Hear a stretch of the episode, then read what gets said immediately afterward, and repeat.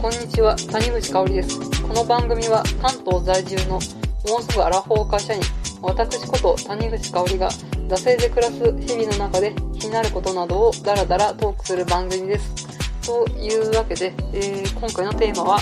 神社巡り第2弾ということで、えー築地にあります波受神社の話をしたいと思います。まあ、あの2018年の10月に築地から、えー豊洲へ移転したってことで、まあ、あの、都民じゃない人も、まあ、かなりニュースで大々的にやっていたと思うんで、まあ、皆さん存じ上げているとかと思うんですけれど、まあ、その移転する前の9月に、まあ、ちょっと築地に行ってみましたね。私そんなに海鮮丼めちゃくちゃ好きとかそういうわけじゃないのに、海鮮が苦手というか、まあ、そんな興味がないのに築地に行ったっていうね。まあ、でも本当に、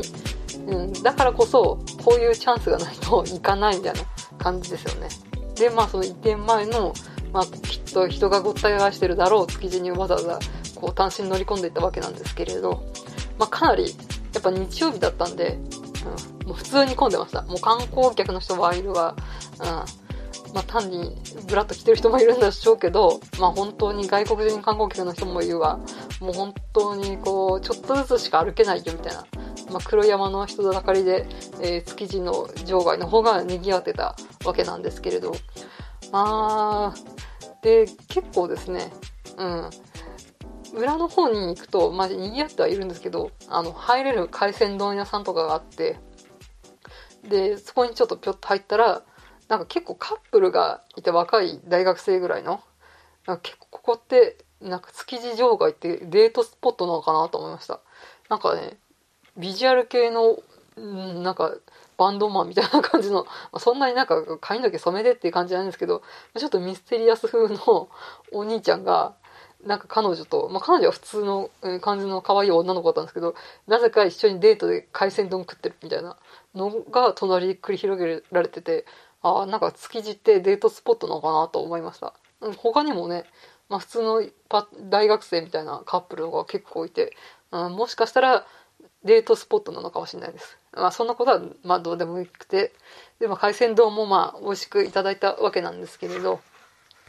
あとですね、なんかこう、数箇所、なんか豆から引いたこだわりのコーヒー店みたいなのが結構築地の場外ありました。うんなんかそういうブームなんですかね。まああとはですね、よくテレビで話題の寿司三昧の店舗とかも何店舗かあってですね、あ、ここが、あの、社長がよくテレビ出てる寿司三昧かと思って見たりとかしたりとかしてました。で、えーまあ海鮮丼だけじゃなくてですね、あの、卵焼きの山町さんっていうところで、まあ多分ね、いろんなテレビとかに紹介されてるから知ってる人きっと多いと思うんですけど、なんかこう、出来たてのふわふわ卵焼きをね、こう、買って、そこでこうみんな店頭の前で食べるみたいなのに、私もまあ、ご多分に漏れず参加してきて、美味しい卵焼き、こう熱々ホクホク、甘くてふわふわみたいなのを、堪能してきました。まあ、そんな、えー賑わってる、えー場外からちょっと離れたところに、まあ、今回のメインである、えー波除神社の方があります。うん。波除神社はかなり小さい神社でして、多分敷地はこう駅前のコンビニぐらいしかないです。まあ、5分もあればもう全部回って見れるぐらいにちっちゃい神社です。まあ、それでもね、結構立派な神社でしてね、場外をこう見守って、そこに鎮座してきたっていう堂々とした、なんかこう、威風みたいなのも感じつつ、えー場外の、えーちょっと徒歩3分ぐらいですかね、歩くとある神社です。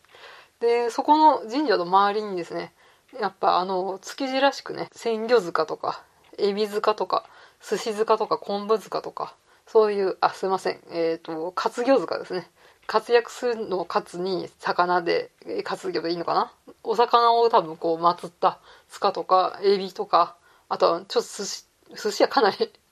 なんかこう、ジャンルかなり全部ごっちゃみたいな感じですけど、寿司塚とか、そういうね、あの、市場にまつわる塚が、えー結構、あの、周囲をこうぐるっと取り囲むようにあります。で、なんか珍しいのが、こう卵塚って、さっきも山町さんで卵焼きを、まあ、食べた話したと思うんですけど、卵を祀った塚ですね。ちょっとなんか卵の形しててね、結構なんかこう可愛い感じです。うん。で、あとはなんかこう気分商品が、えー主催する魚霊祭ですね。あの、かまぼこの気分さんですね。とか、やっぱしこう、築地ならではの、こう、鮮魚とか、そういったものが祀られてるような塚が、とか、そういった、え、築地に由来したお祭りみたいなのが結構、えー、そこかしこに見られる感じでした。で、まあちょっと、有名なんで、知ってる人多いかなとは思うんですけど、えっと、吉野家の日っていうのもこの波除神社の敷地内でありまして、漁用の、うん、魚の魚市場の市場である築地に、まあ、あの、吉野家の店舗があったっていうのは結構有名な話かと思うんですけど、まあ、関東大震災を機に、まあ、築地に移転して、えー、築地で1号店を出して、えー、そこから全国にこう普及していったっていうのが、まあこの発祥の地みたいな感じで築地が吉野家の発祥の地みたいな感じで言われるそうです。なんかもう今は確かないんですよね、えー、吉野家。結構閉店の時とかニュースになったりとかしてたと思うんですけど、結構知ってる人いるかなと思うんですが、まあ、この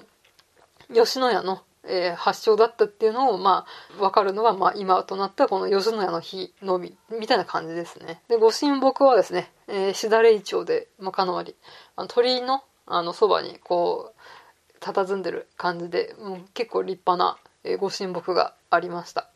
えー、で、御朱印はこう、波をあしらったこう印で、中にこう、波よけ神社みたいな感じで書かれてる、そういった、えっ、ー、と、印で、なんか上部に多分、その月のモチーフを、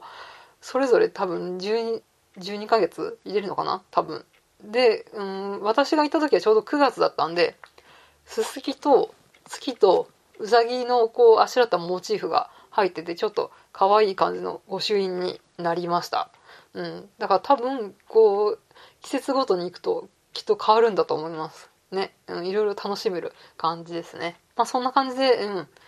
かなりコンパクトにまとまった、えー、波よけ神社なんですけれど、まあきっと築地って言ったらね、築地本願寺じゃないですか。まあ突然、波よけ神社の話から、うん、築地本願寺の話いきますけれど、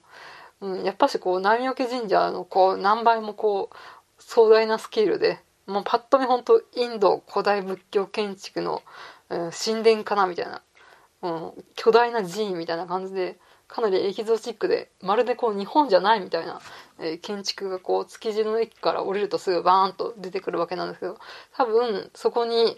行って場外行って帰るみたいな人結構多いと思うんですけどまあこんな、うん、ちょっと離れたところに波除神社っていうちょっとこじんまりした神社があるっていうこともちょっと覚えておいてくださいみたいな感じでご紹介させていただきました。うん。ね、築地本願寺もね、かなり立派で、うん、言おうと思ったら多分もう本当に、うん、一日中入れるんじゃないかみたいな、そんなかなり大きいね、寺院で、なんか、おしゃれなカフェテラスみたいなのとかもあって、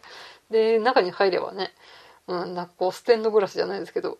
うん、凝った、こう、装飾の施された内部みたいなのも見れて、かなり見どころたっぷりの、えー、寺院だとは思うんですけど、まあ、今回のメインは、こう、波受け神社っていう感じでしたね。うん。まあ、こんな感じですかね。はい。じゃ久しぶりに神社紹介やってみました。はい。なんか最近行けてないんで、ちょっとまた開拓して